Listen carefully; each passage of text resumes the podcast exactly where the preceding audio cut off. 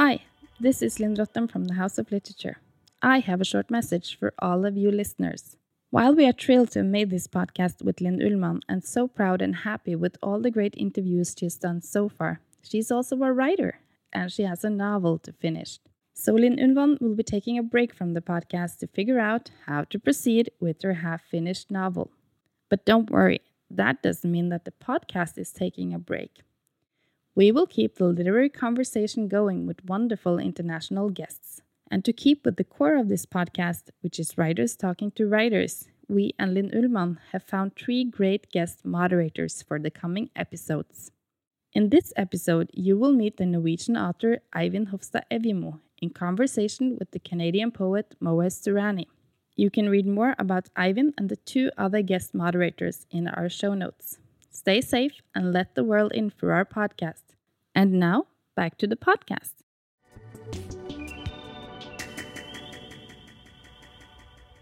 I think poetry, I think part of poetry or one aspect of it is clarity with language. And I think when language becomes clear and you avoid the slogans and buzzwords and euphemisms, and you can actually get thoughts to a very distilled place, I think it becomes easier to see what's right and what's wrong and to and to kind of have a an ethical understanding of actions that are happening in the world.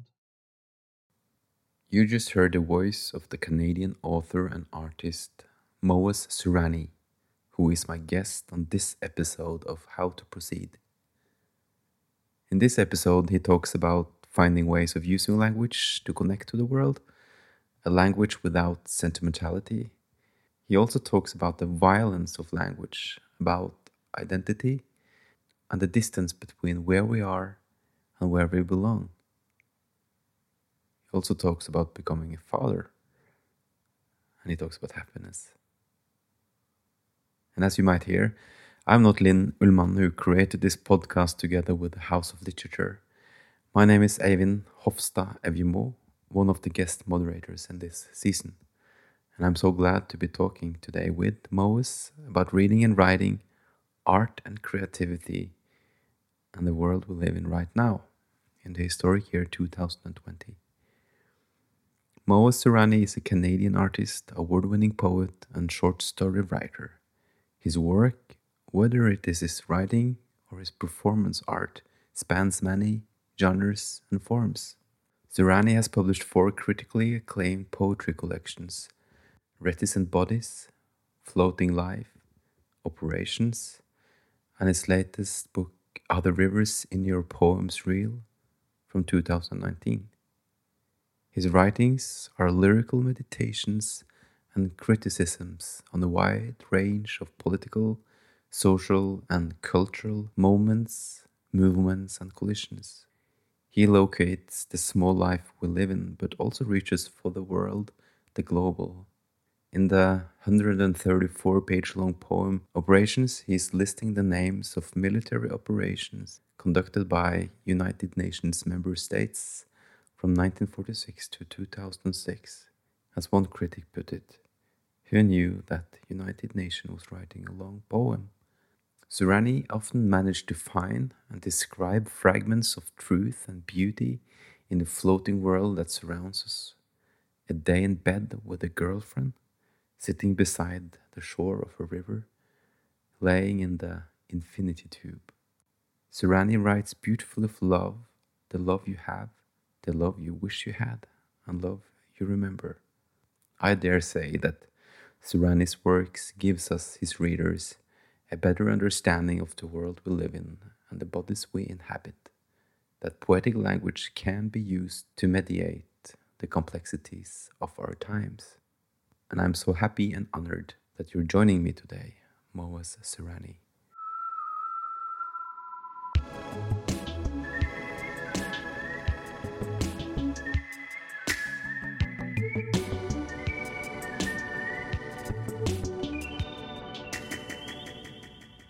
Welcome to the podcast, Moez Surani.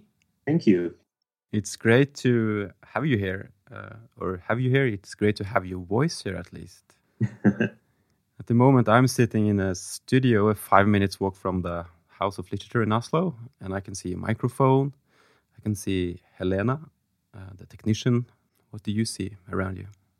I'm in Toronto, Canada. I'm in uh, the east end of the city. And um, I'm sitting in my uh, office on the second floor. I'm sitting in front of windows, and they face I face south, so I can see the sun and I can see backyards. And um, my neighbor has a, a trampoline in his backyard for his son, and there's snow on the bottom of the trampoline, and there's quite a bit of snow on the roofs around me, although the trees have no snow on them. So you have everything you need there.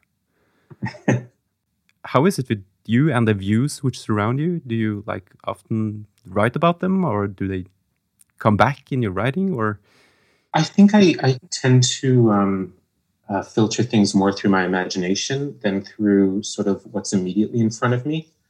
I mean, I'm unlikely to kind of write about this this this view that I'm sitting at here, but maybe when I'm in a different place and I think back, then some of the details here will be there'll be I'll find some emotional resonance to them that is um, helpful in delivering a line or something like that. So I, I'll kind of use that. Yeah.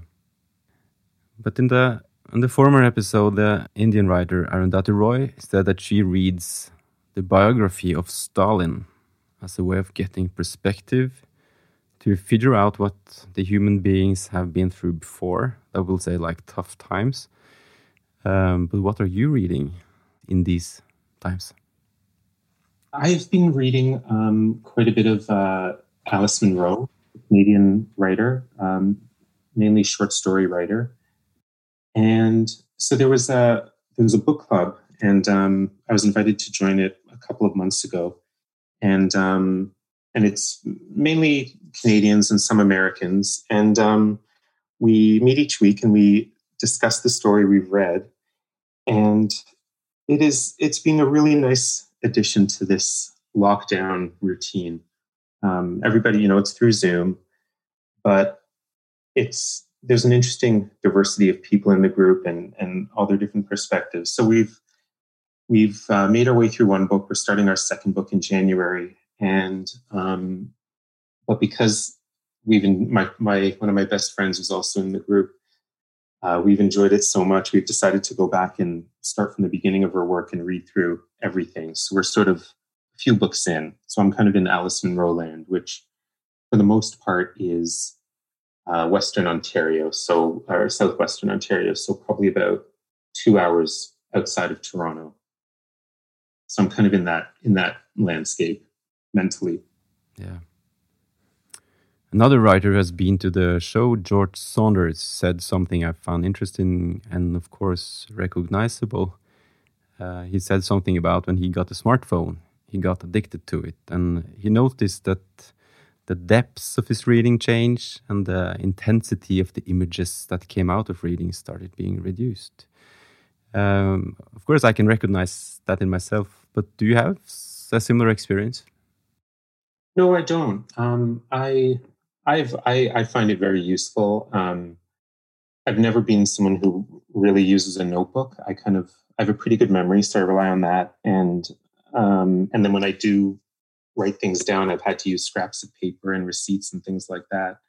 So having a phone is actually is made it much easier because I can kind of write down something when I think of it. Um, and then in terms of reading and concentration and things like that, um, I find that I'm able to connect with more people and be exposed to a lot of different art that I might not be exposed to otherwise so I, I I I like it. I find it's um it's helpful.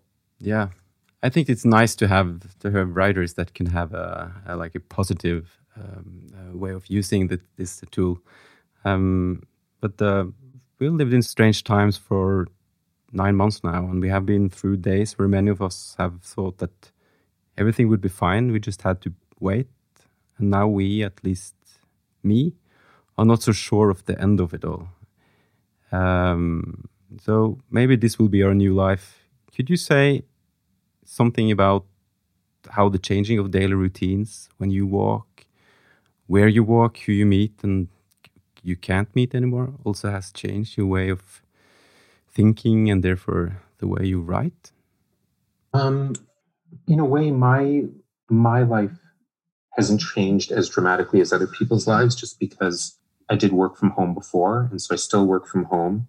So for me, the major difference is uh, in the social aspect of my life, which is now sort of telephone or online. You know. Yeah. I think my my kind of the biggest thing I've had going on is um, my partner and I had a, a baby in in May. She's been the you know the main the main thing here. Could you tell a little bit more about that, like having a baby in this strange like times? I you know going into you know in the ninth month and thinking about what the delivery would be like, we were concerned about what happens in the hospital and um, what the impact on on the baby could be because at that point there was so little known about this virus and then the things that were known were sort of contradictory. Like it seemed to affect people in, in, in a variety of different ways. So we were we were pretty worried but um, we went to st mike's hospital in toronto and they were wonderful um, it was so reassuring they did a great job you know we were we were so happy about it and now it's just difficult to see family and friends. So some people who would have had a lot of time with Zara have not had as much time with her. Yeah, I have a good friend of mine. He got a kid in March, and he said the same, and um, a kind of melancholy in that too. It's my first, so I have I I don't have the frame of reference. You know, I don't know quite what to compare it to. It's it's been really joyous having her, and um, she's such a funny person. So it's been a lot of fun. Yeah, it is. Reading you also shows an interest in the world, and so many cultures and countries and people are visiting your books. Um, what do you think will be the consequences of people, and in this case, you, uh, have to be more home and that you can't move as freely as you did before? Um, well, I mean, this doesn't directly relate to, you know, uh, physical mobility. But over the past months, the one thing that I'm I'm seeing and I'm concerned about is um, the potential for uh, you know rising authoritarianism in the world. Hmm. Like for example, there's uh, there's an app that the government of Canada put out, um, and it is uh, and I have the app and I use it, and it's to help contact tracing. So, for example, if someone near you has COVID and you've spent five minutes with them, you'll get an alert saying, you know, go get a test. So it's it's a very helpful app. It's socially beneficial. Um, everyone in my family and my friends, we all use it. But you know, there is a potential for that kind of information, that kind of ceding of that privacy to become normalized, not in can not just in Canada but around the world, and um, that coupled with the media is becoming more centralized. And because of that, uh, narratives are kind of becoming more homogenous. Um, and um, and it, it makes me worry. I think it's an interesting discussion that which have arisen in many countries after the coronavirus is that the pandemic has shown or become a filter which makes already social differences and hierarchies even more visible. That coronavirus has revealed deep social divisions and that it has shown that things we were suspecting already that some bodies are valued and some are not. And in Oslo right now, the city I live in, the governing major said that they need to grant money more directly to these groups, immigrants, neighborhoods where people are living under the poverty line and has shown to be more disposed for the virus. Uh, but he didn't meet much understanding in the government, mainly governed by the right. Uh, but this is the discussion in Norway, and I think it can maybe resonates in with the situation in, in Canada. Or I, it seems like it's um, a very similar situation in Canada. Uh, the costs of the pandemic it's hitting women harder in terms of like employment and responsibilities and things that um, are traditionally regarded as being female duties. So raising kids and homework and things like that. Um, so it's been a very stressful time for for women in particular. Um, and the other segment is the uh, visible minorities as well. Um, and you can see them in Canada in the employment numbers, where I read something saying that um, the employment numbers for men have actually gone up during the the, the pandemic, um, and for women and visible minorities, it's it's gone down. So um, the suffering is not being doled out equally.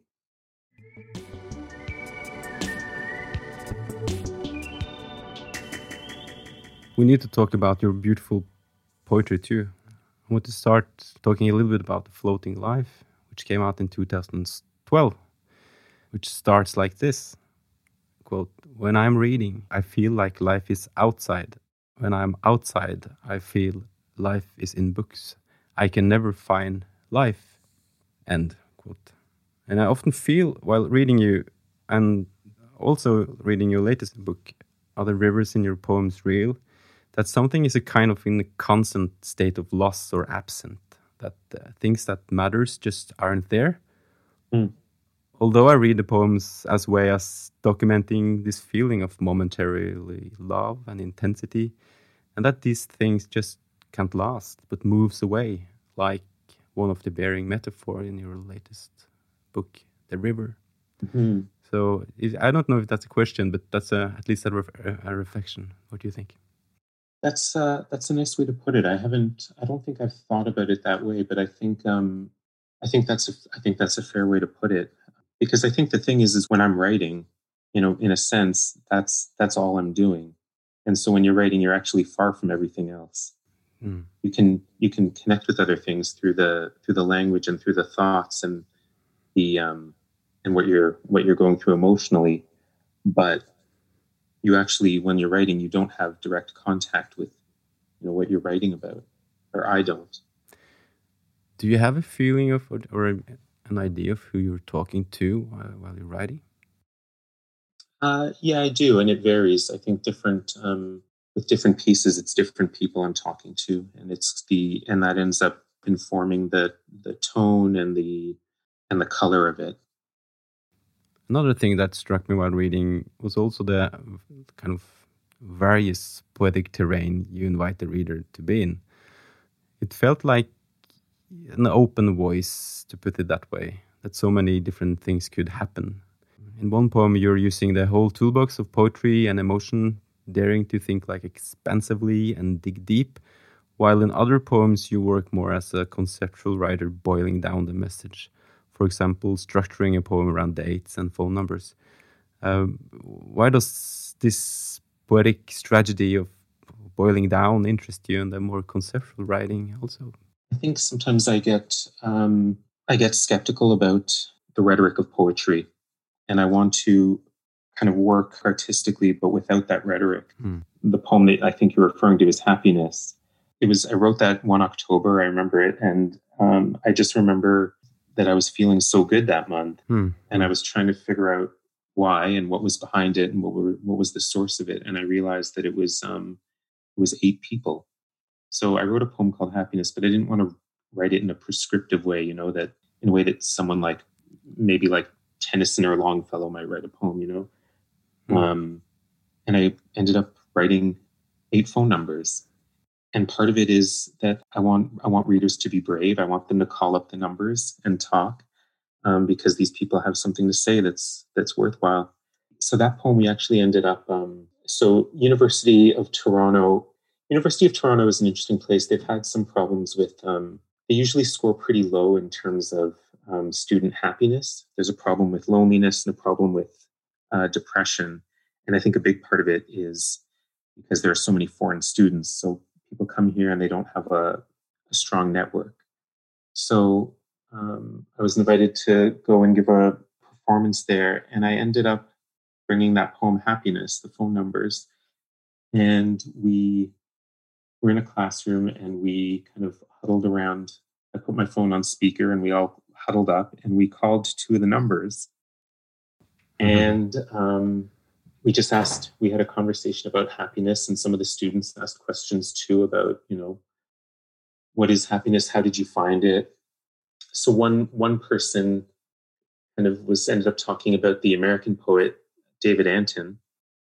And david antin's conception of happiness is sort of working working in uh, in a process to be in sync with someone else so you might never get in sync with somebody else, but it's the it's the process of kind of matching your rhythm to their rhythm that is important. And so the person that was on the phone talking about this ended up also talking about someone they were dating and saying how he was very aware of how him and the person he was dating they walk in different rhythm and he said we just can never sync up when we're walking and uh, so he says he ends up kind of having to take a couple of catch up steps then he falls behind and he takes a couple of catch up steps and um, um, it was it was a funny it was a funny connection to to the David Antin, a funny embodiment of that. Hmm. In another poem, you you also mentioned like like it, it's it titled "Every Day I Was in Love," and uh, it's a it's a fun poem because you you you understand the idea behind it. Well, so that's a it's a it's a strange poem in a way. It's called um, "Every Day I Was in Love," and then the in brackets, even though I didn't say so. So that poem, I um, I wrote that poem when things were becoming serious with the person I've ended up marrying, Liz. But mm-hmm. the poem isn't really about Liz, it's about somebody before her. Hmm. But we were at a point in, I was at a point in the relationship with Liz where we were getting serious and things were going really well. But um, for some reason, I was inhibited and I hadn't kind of, I hadn't said those words. So I'm playing on a soccer team, and I was out with the soccer team one time, and someone on the team was giving me a really hard time for not having said that, and kind of saying like, "Let's you know, just just get over it, just say it." And um, so we ended up, Liz and I ended up going to a concert one night, and then we got home, we got back to my place, and I think she was feeling really big, and she was bragging, and she was the one actually who said, kind of, "You love me," and I and I said, "Yes, I do." Um, but that whole kind of all of that made me think about you know i didn't know why why i was kind of delayed in saying it and why i hadn't said it previously um, to someone who i think i owed it to um, so that that poem comes out of comes out of that yeah. experience yeah could you do you have the book there sure so this is uh, every day i was in love even though i didn't say so Sunday, April 20th, 2014. Monday, April 21st, 2014. Tuesday, April 22nd, 2014. Wednesday, April 23rd, 2014. Thursday, April 24th, 2014. Friday, April 25th, 2014. And the poem ends up going until Monday, September 22nd, 2014. Yeah.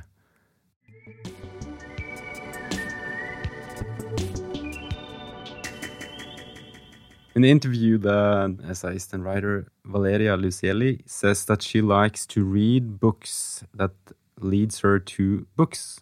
And uh, you also like use writers' quotes and fragments of poems, use parts of longer parts of book without really connecting it like explicitly. Mm. It's more like the fragments are left alone to shine for themselves. And then that's also make make me think about the collage and uh, as a kind of strategy. Or could you say something about how you think about intertextuality in your work? Yeah, I think I think sometimes I'll use a bit of intertextuality to um, subtly kind of direct the reader to to what I'm to what I'm thinking. Um, so there'll be either it can either it can help with an atmosphere or it can give a there's a there's a connection that if you if you kind of know the you know the quote it will kind of bring another dimension to the to the poem like the raymond carver that opens up the first poem yeah in are the rivers in your poems real um, he says very simply the epigraph is from a poem of his called late fragment and he says and did you get what you wanted from this life? So that for me is right to the center of the question that that poem is asking. Hmm.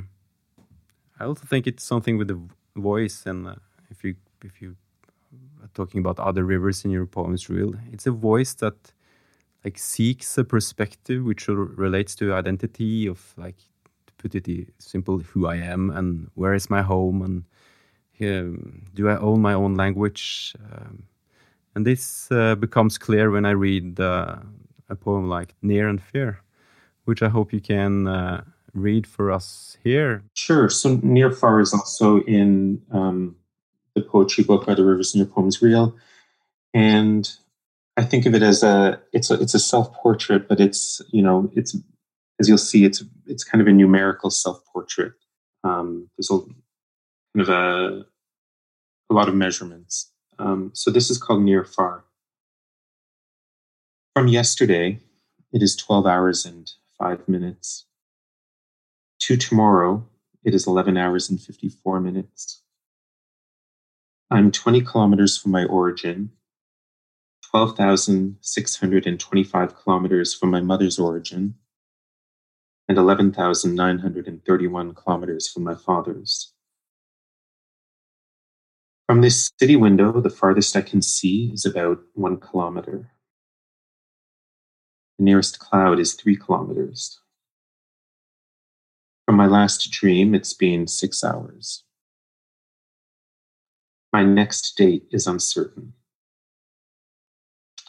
The day of my likely death is 44 years away. My next flight is in 34 days. My last argument was two days ago. The last good conversation was one day ago. And the last time I sang was five minutes ago. Maybe a silly question, but why did you measure these things? I think that I was looking for, I wanted to do a self portrait, but I wanted to sort of combine that with a like a mapping element. I didn't want to just you know write descriptive sentences um, about you know from the inside looking out, but to actually try to I don't know almost rationalize it with those kinds of those kinds of measurements, like where where I am, where I am in relation to my parents and their birthplaces, and and even where I am temporally between sleep and flights and singing and conversations and things like that. I think all of that ends up giving a portrait of a very specific moment. So, where are your parents from? My parents are they're both from Kenya. And you've been traveling in Kenya? You've been there a couple of times, or? You... I've I've been there once. Yes, it was yeah. it was really nice. Yeah, and I kind of took the train across from Nairobi to Kisumu, which is where my dad is from, and then I went out to the the coast where my mom is from, Mombasa, and uh, and then went over to Tanzania and I visited my dad's old best friend who still lives in uh, in uh, in the capital there. So it was it was wonderful.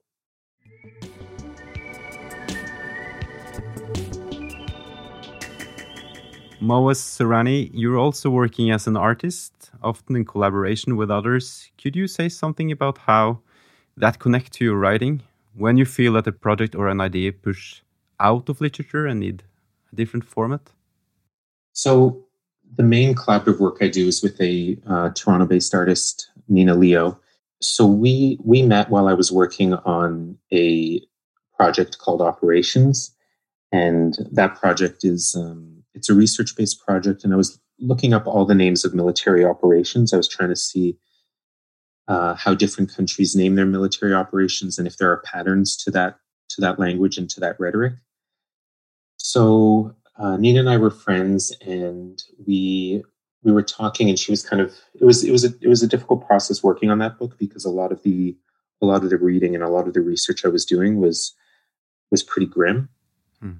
So we would meet and talk, and um, and I got very interested as I was working on that project. I got interested in in names and how powerful names are and sort of and the role names can play in narratives. And we were sitting one night and I and I kind of was we were talking and I was saying that I wish that there was a way to refer to, say, for example, Hiroshima without invoking all of the baggage that that name carries in our general knowledge. And that became the basis for a project that we've been working on for a few years now called Heresies. And the idea for that project is um, instead of using the name Hiroshima, what we've what we did was we worked with a perfumer based in Hiroshima, and she made a perfume that expresses her subjective experience of living in that city. So instead of the, you know, the general knowledge name that carries all of the, the history with it, you get a scent instead. And um, so we've exhibited that, and you can go into the gallery and take the lid off the bottle and smell it, and you get her very personal statement about her life in that place. I think with that, it was the question that I had with, you know, with Hiroshima was a question that couldn't be solved, or I couldn't find a way to solve it with language.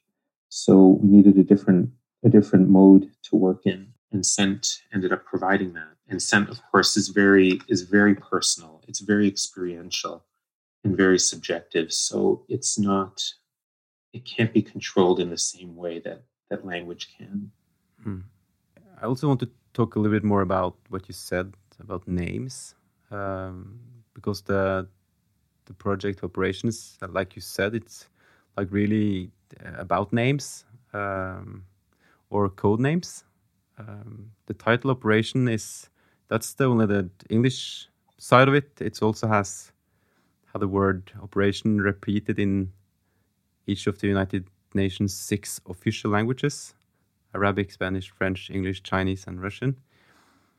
Um, could you could you say more about these kind of names? Um, could you talk a little bit more about the connections you found between war, language, and like some extent poetry? It was a really interesting project, and it ended up taking much longer than I thought. There are many more operation names than I than I knew or guessed. So it works out that from the end of the Second World War until uh, present day, there's somewhere on the planet there's a military operation every five days. And I was also surprised by how they're named. When I started, I thought that the names would kind of follow the um, the stereotype of sports teams. So it would be a lot of aggressive animals, you know, um, and there are some of that. There are a lot of eagles, and um, eagles in particular recur. But in large part, the two names that end up recurring most frequently are morning light or dawn, like references to dawn and sunrise, solar sunrise, first light, all the different all the different kind of permutations, the different ways you can say dawn. So that, and then uh, cleanliness, so uh, clean house, you know, restore order, um, allusions to purity, and then kind of just outright names that involve cleaning. So total cleaning, for example. And um, I was surprised by that. But then as I was working, it began to make sense because, you know, the countries that that name their military operations, they also have to be perceived as being virtuous actors. So aggressive names won't do. You know, aggression isn't virtuous. So um, I think these kinds of names that are almost lightly religious, you know, morning light, uh, they end up creating a, a sense of virtue so that the citizens and the media, when they're thinking about these names, it can kind of try to try to limit their their their feeling of anger or betrayal with their government. Yeah, and of course, this is uh, this is a book, and it came out in 2016. Yes. Could you could you read a little bit from operations for us? Sure. So I wrote a an introduction to the book. So why don't I start just reading a? I'll, I'll read a short a short part of the introduction. Perfect. What I found is that no word is exempt from connoting violence. This poem makes tulip and grasshopper equal to killer and bone breaker. No word is inherently innocent, beautiful, or good. Also preoccupying me as this poem lengthened was Walter Lippmann's explanation for how to measure the health of a democracy. He wrote that democratic health is related to the vitality of the media and the education of citizens. These three factors strengthen or decay together. It follows then that operation names that obfuscate their intentions depress the robustness of democracies. They conceal intention, delay understanding, and, In place of thoughtful engagement, they appeal to emotions or valor. But if a citizen's personal values match those of the military operations conducted by their country, an operation ought to be named with perfect candor. This lack of candor and the propensity for euphemisms exposes a chasm between personal and national values. The bits of language that follow document this gap. So this is from Operations. There are two there are two quotes that open the book, so I'll read those. The first is from you know the one of the great war poems, the Iliad. Hmm. So book two, Homer says, "And now, O muses, dwellers in the mansions of Olympus, tell me, for you are goddesses and are in all places, so that you see all things, while we know nothing but by report." And the second quote that opens the book is from the United Nations. It's from their charter. The purpose of the United Nations are to develop friendly relations among nations based on respect for the principle of equal rights and self determination of peoples, and to take other appropriate measures to strengthen universal peace. So I'll read from 1999. And some of the names aren't in English, so what I'll do is I'll read the um, I'll read the name in the in the original language of the country conducting the operation, and then I'll I'll, I'll say the translation. So this is 1999. Satgas Wibawa, which is authority. Preamble. Beware of the dagger. Battle cry, module, allied force, which became known as Noble Anvil, and the name got changed again to Merciful Angel. Echo, kinetic, total cleansing, victory, sword, augmentation, joint guardian, Kosovo force, Concord, Faber, Beware of the Dagger 2, Torrent, Avid Response, Spitfire, Toucan, stabilize, warden, crocodile, desert spring, rapid guardian, reptile, fundamental response, and abacus. Hmm. When you were working with that this project, did you just found you of course found the names but did your research around what really happened or could you tell me a little bit more about the research behind this project? Yeah. Yeah so um, i when i when i realized i needed to be more methodical i i kind of went country by country and i researched their military history and um, the different conflicts they were involved in. Hmm. and um, and uh, there were there were so many tangents that I that I got caught up in because it was it, it was so fascinating. Everything, every I found everything just so even something small like um, there's a, a, French operation called uh, Papillon butterfly, hmm. and um, so I, when I saw that I, I I couldn't. I was like, why why would a military operation be called butterfly? So um, I looked it up, and what I found was that um, it was calling it butterfly was an instruction to the people involved in the mission, because I guess the uh, the lifespan of a butterfly is 24 hours. So the instruction to those carrying out the mission was, um, um, and I believe it was in Central African Republic. It was um, we're going uh, and 24 hours and then done so that that name ended up carrying the the parameters of the mission. Hmm. I was thinking about how uh, the oil industry in Norway are working. Uh, you have the oil platforms which have name after famous artists and scientists through the history. I think they really want to want people to associate the oil industry with the Norwegian culture, and of course that will make it easier for them to to keep on doing what they're doing. So uh, I was also thinking that the naming itself hide a pretty dirty agenda. So the names is always hiding something. They they they mean something, and I think that operations is a like a very strong reminder of that. Yeah, I think.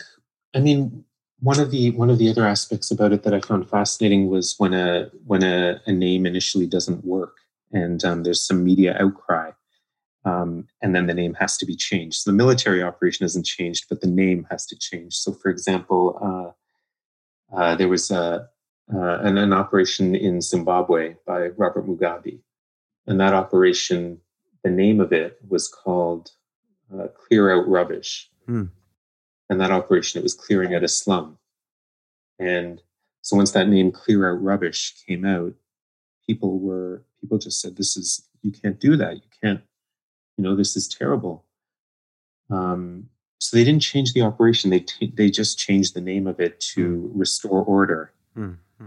and in a similar way there's a, a name change uh, the americans had to change a name once there's their operation initially, the, the one where they were going to go into Iraq, was um, it was called Infinite Justice. And I was in school then, I was an undergrad then, and I remember this really well.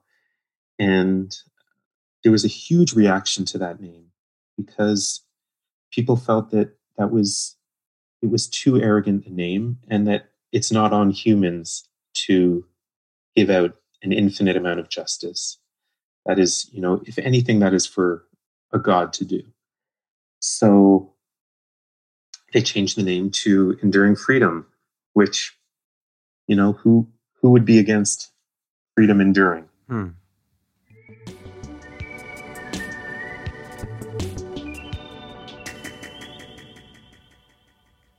As one of the ritual of this podcast, the former guest writer ask a question to the present guest.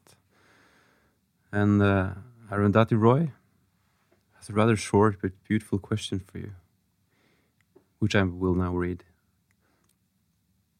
When was the first time you were deeply wounded? Did your river heal you?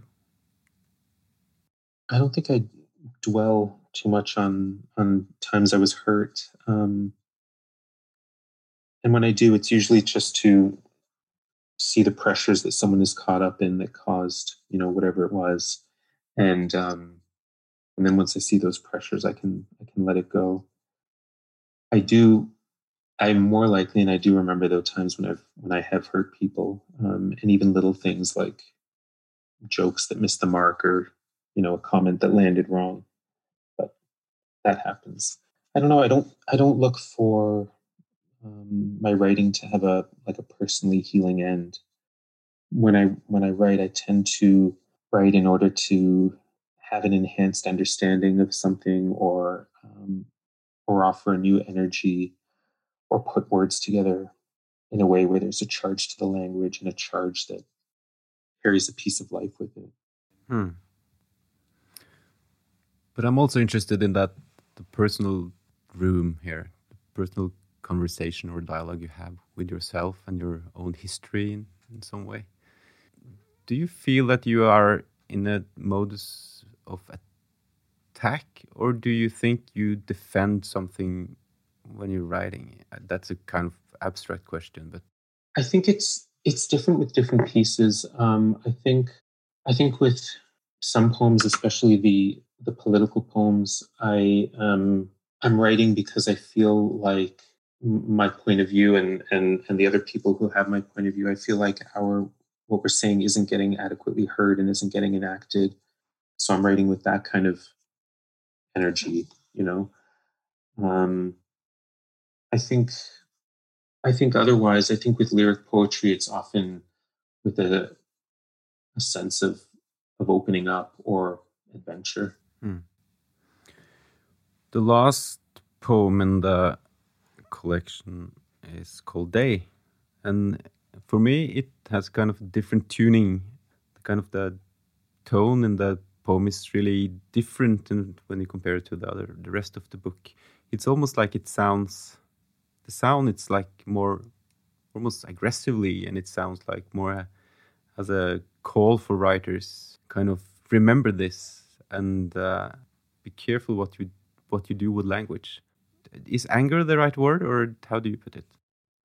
Um yeah anger or maybe frustration. So that poem day is um uh it was one it was just one day i was reading the newspaper and um i was looking at all of the stories there and um all the the obviousness of the injustice of, of things.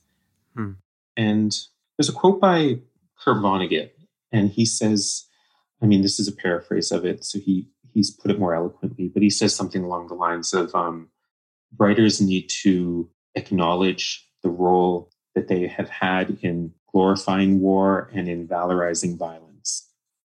And so I'm, I, I like the spirit of that quote, and I think it's important to to to undo that, to to deconstruct some of the valor, to deconstruct some of the the appeal of like what I want to put in quotes is like the noble fight. I think that that kind of attitude is very destructive.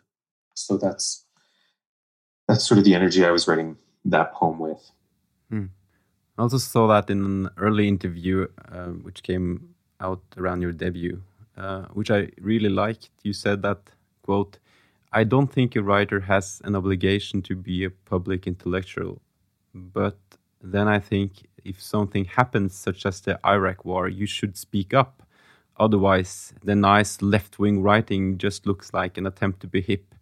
When that war began, there were silence in the editorial pages like nothing from writers. I looked at my sh shelf and thought, why had I paid all this money for these books written by these lefties? End quote. Do you mean this? Did it mean the same today? Or do you have the same yeah. get the same feelings yeah. looking at your bookshelf today?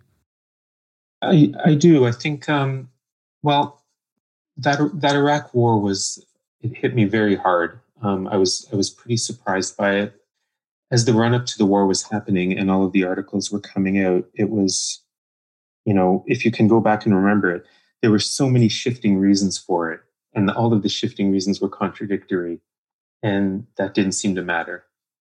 And even the New York Times was kind of behind in pushing that war, even though there were valid reasons to to be very suspicious about the intelligence they were they were publishing and, and spreading around.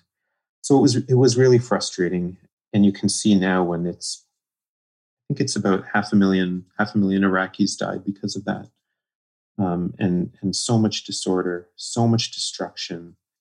It was really difficult to to watch all of that happen and be, you know, an undergrad and be 22 or so and 21 or whatever I was then, and um, feel like how how can this happen? How how is this going ahead? This should be we should be able to stop this, is what I felt, and somehow no one was able to stop it, and I think I was I was frustrated.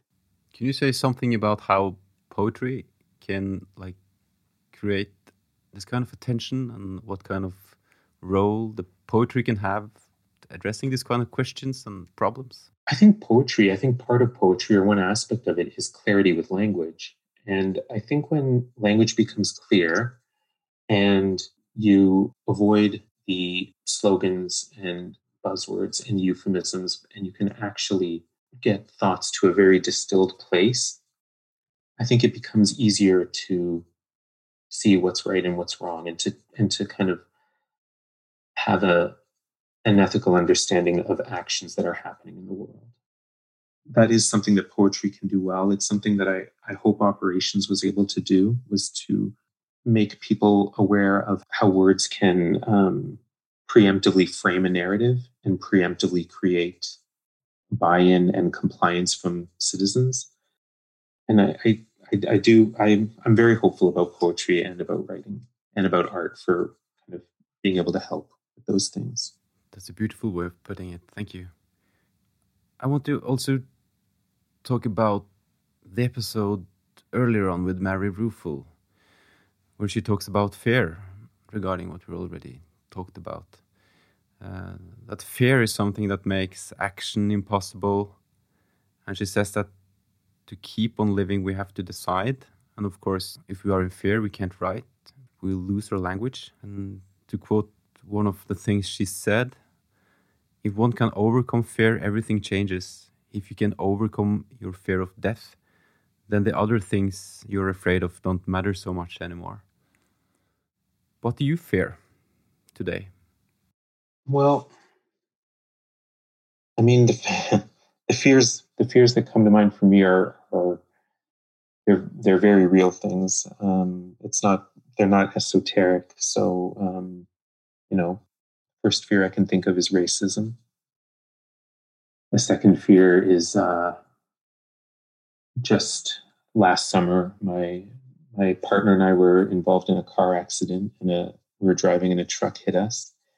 And after that, for quite some time, I was afraid of driving on highways where there's, you know, there isn't a divider between the oncoming traffic. I'm afraid of authoritarianism. You know, after after the 2016 American election, um, even though we're in Toronto and in Canada, and we, you know, are somewhat removed and we have our own government, there was a tremendous sadness in Toronto because of that election. Um, I fear running out of time and not being able to do everything that I want to do.